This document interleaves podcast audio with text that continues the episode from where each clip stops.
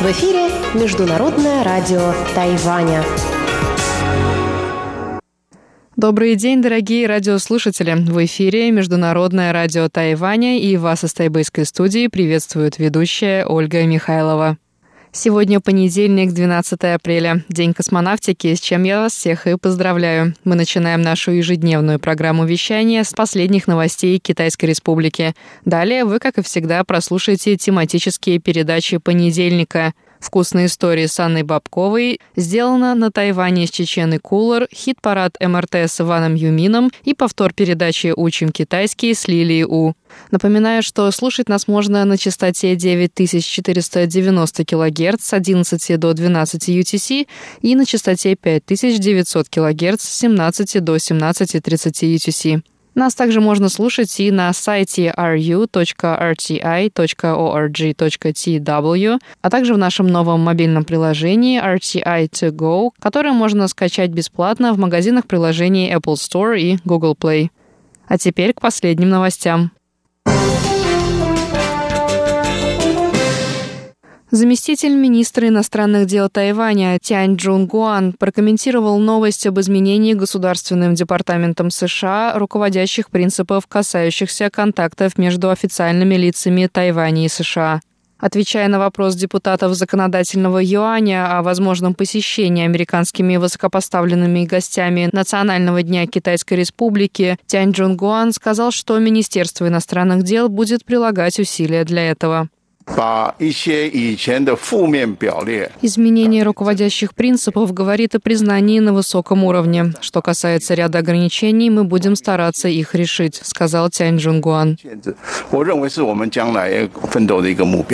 Государственный департамент США объявил 9 апреля об изменении руководящих принципов, касающихся отношений с Тайванем. Новые положения допускают контакты между официальными лицами США и Тайваня, в том числе в стенах государственных учреждений и представительств. По словам пресс-секретаря Госдепа США Неда Прайса, новые положения не противоречат основным принципам американо-тайваньских отношений и направлены на укрепление неофициальных контактов между представителями Тайваня и США. Бывший государственный секретарь США Майк Помпео опубликовал в микроблоге Twitter фотографию, на которой он держит упаковку с сушеными тайваньскими ананасами во время игры в шахматы. В описании к фотографии Марк Помпео написал «Будучи защитником идеи свободы, наслаждаюсь тайваньскими сушеными ананасами. Шах и мат». Эксперты расценили снимок как демонстрацию про тайваньской позиции политика. На вопрос, планируется ли визит Майка Помпео на Тайвань в текущем году, заместитель иностранных дел Тайваня Тянь Джун Гуан сказал, что это представляется возможным. Упоминание Майком Помпео тайваньских ананасов связано с отказом Китая покупать данный фрукт у Тайваня. В прошлом Китай был самым крупным импортером тайваньских ананасов, однако 1 марта китайское правительство ввело запрет на ввоз ананасов с острова под предлогом наличия в них насекомых-вредителей. Данная мера была расценена как попытка КНР применить экономическое давление против Тайваня. Центральный противоэпидемический командный пункт сообщил 12 апреля, что Тайвань начинает вакцинацию людей, которые по долгу службы подвергаются риску заражения. Вакцину получат служащие центрального и местного правительств, работники пограничных служб, члены летных экипажей, моряки торгового флота, водители противоэпидемических такси и работники карантинных отелей. В общей сложности на данном этапе вакцинации будут привиты около 125 тысяч человек. 12 апреля вакцину получили 16 человек. Первыми были привиты заместитель главы командного пункта Чэнь Цзуньянь и заместитель главы Центра эпидемиологического контроля Ло Идзюнь. Чэнь Цзуньянь заявил, что надеется личным примером показать, что плану вакцинации можно доверять. Если доля работников первой, второй и третьей линии, получивших вакцину, увеличится, это принесет большую пользу нашим противоэпидемическим усилиям. Сегодня мы вместе с Лои Дюнем привились вместе с двумя врачами-эпидемиологами и сотрудниками других служб. Надеюсь, это укрепит веру людей в то, что вакцина будет поступать в соответствии с назначенными сроками и что плану вакцинации можно доверять, сказал Чен Цзуньянь. Первая партия вакцины компании AstraZeneca размером 117 тысяч доз была получена 4 апреля. Срок действия первой партии истекает 15 июня. Вторая партия размером 199 тысяч доз, приобретенная через инициативу COVAX, прошла последние испытания и поступит в больницы незамедлительно. Правительство Тайваня также закупило 5 миллионов доз вакцины Модерна. Поставка первой партии ожидается в мае. Министерство внутренних дел Тайваня опубликовало 11 апреля статистику прироста населения острова. Согласно опубликованным данным, в первой четверти 2021 года на Тайване зафиксирован отрицательный прирост населения.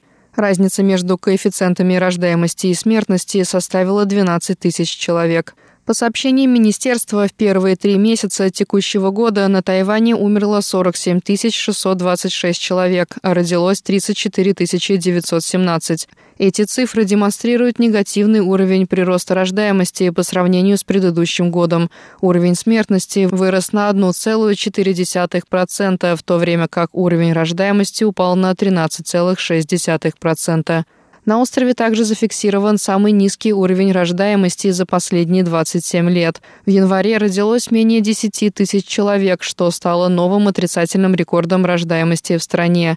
По мнению социологов, причиной падения показателей рождаемости является падение числа браков. По сравнению с первой четвертью 2020 года оно упало на 13,25%.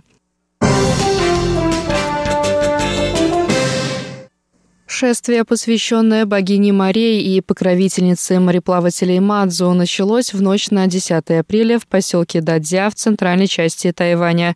Идол богини Мадзу из храма Джейнлайн в Дадзя пронесут по 170 храмам в центральном и южном Тайване. Сопровождать богиню на разных отрезках пути будет по оценкам более миллиона человек. Тем, кто решился пройти за богиней весь путь, предстоит преодолеть 340 километров за 9 дней и 8 ночей.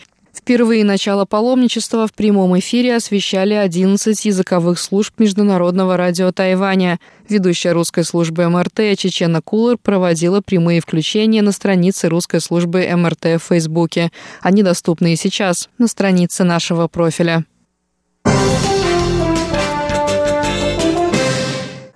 Этом новости понедельника, 12 апреля, подошли к концу. Для вас их провела и подготовила ведущая русской службы МРТ Ольга Михайлова. Не переключайтесь